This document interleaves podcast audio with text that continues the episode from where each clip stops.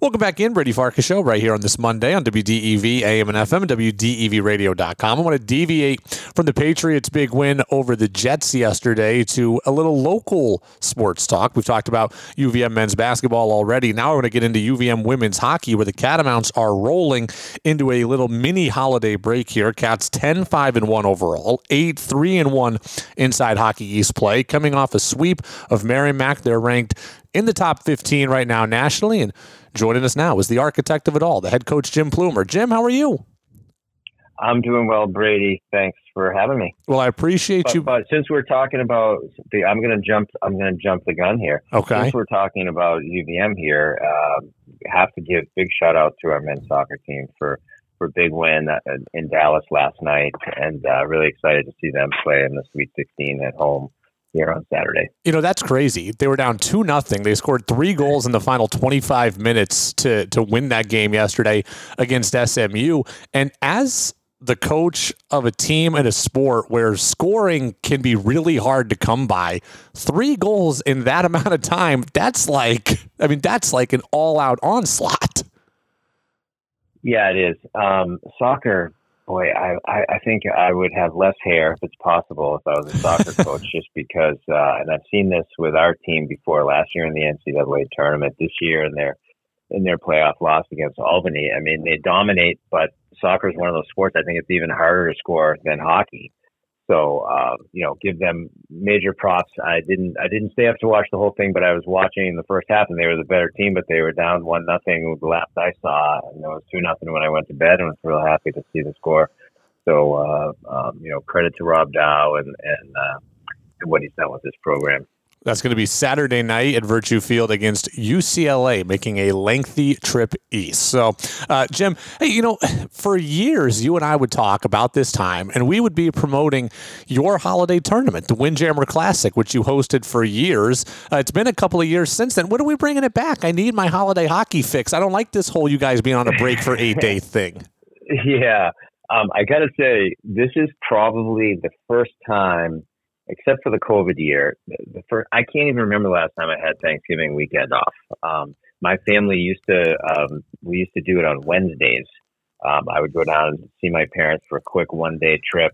Um, so first, first time I'm going to actually have Thanksgiving weekend off completely. Um, it was, it was, uh, it, it went by the wayside due to the pandemic, and then it was hard last year with there was uncertainty in scheduling. Even you know we we got to do these things years ahead. So um, so right now it's on the shelf. I'm, I'm not sure. It's not going to be back next year, and I think we'll we'll we'll assess the situation after that. But um, yeah, it was fun, and and it was unique at the time because there weren't a lot of tournaments, and we were bringing in one team from each league to have kind of a real opportunity to play for a championship. Um, there have been a few other tournaments that have popped up around the around the country now, so I'm not sure we'd have have the market cornered the way we did, but um, but we'll see. We've we've got some great hockey going on uh, at Gutterson these days. Although we've only got one more home game before before Christmas, but um, you know I hope that maybe we can uh, get get some attention here and get some people out to to the gut when we when we get back after New Year's. What what is the holiday week like for you, your team, your staff? Do players get to go home, which maybe they wouldn't have in the past? Or are there going to be a lot of them staying here? You guys practicing a bunch? Are you recruiting, scouting future opponents that might be playing? What exactly does the next week look like before you guys take the ice again uh, on the 29th or on uh, what of, next Tuesday? Right, some of the above. Uh, we gave them the whole week off. Originally, when the schedule came out, we were going to be playing Dartmouth on Tuesday night, tomorrow night. Um, and then in early September, they realized uh, they made a mistake and it was their exam period. Um, and so we had to move the game to next Tuesday, a week from tomorrow. And um, we decided to give the kids the whole the whole week off. Honestly, we're bringing them back to start practicing again on on Saturday since we're playing on Tuesday.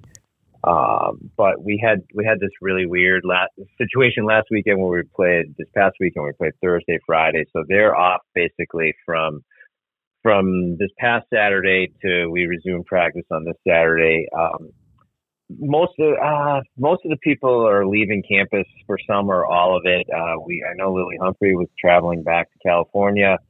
Um, we do have some people with local connections. Evelyn Blais-Savoie, who's from San Jose, has grandparents in Quebec, and she's bringing a couple players up there. So most of our kids have somewhere to go. Um, and it's nice for them to get a break. We have played every single weekend. Last year, we had already had two weekends off. So it's kind of nice to have this little break because we got a, we got a really big, uh, two weekends or five games coming up because after we play Dartmouth, we go to Northeastern and, and that's going to be first place against second place. Um, and, and so we're obviously going to be really looking forward to that. So it's nice to have a little mental and physical break right now. Your team 10 5 and 1 overall, 8 3 and 1 inside Hockey East play. And last year was a banner year for the program going deep into the Hockey East playoffs and being nationally ranked for the first time, I believe. And you're nationally ranked again this yep. year. Tell us a little bit about this year's team. For people who are new to the party this year, we know Jessie McPherson, we know Teresa Schafzahl. Kind of what else is on this team? Spotlight some of your other players. Well, you know, we're, we're, we're a veteran team. Six of six of our players are in their fifth year. They're they're players that have been here that took advantage of this extra year of eligibility that we have uh, due to the COVID year. Um, and probably one of the most noteworthy uh, players that really, you know, I think has gotten a lot of attention, but hadn't had a, what we call a normal season is Natalie Mlynkova, who's yeah. leading our team scoring right now, who was was on the first line of the Czech national team and just won, played in the Olympics last year and, and just won a, a bronze medal at the World Championships in August.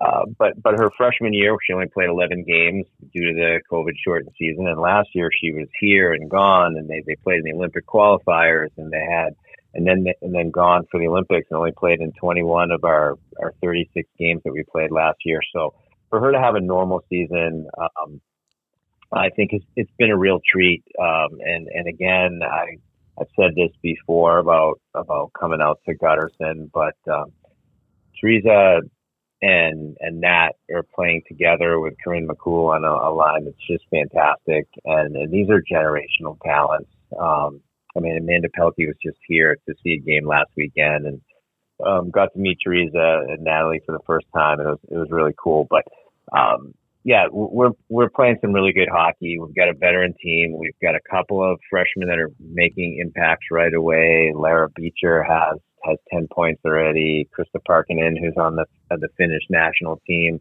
um, is is playing a huge role with special teams and and lots of minutes on D.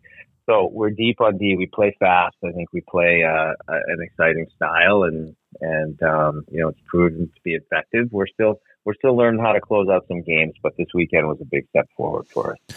You know, I have to imagine when you took over the reins of the program, this is what you envisioned. Talk about the the, the ride to get there, the journey.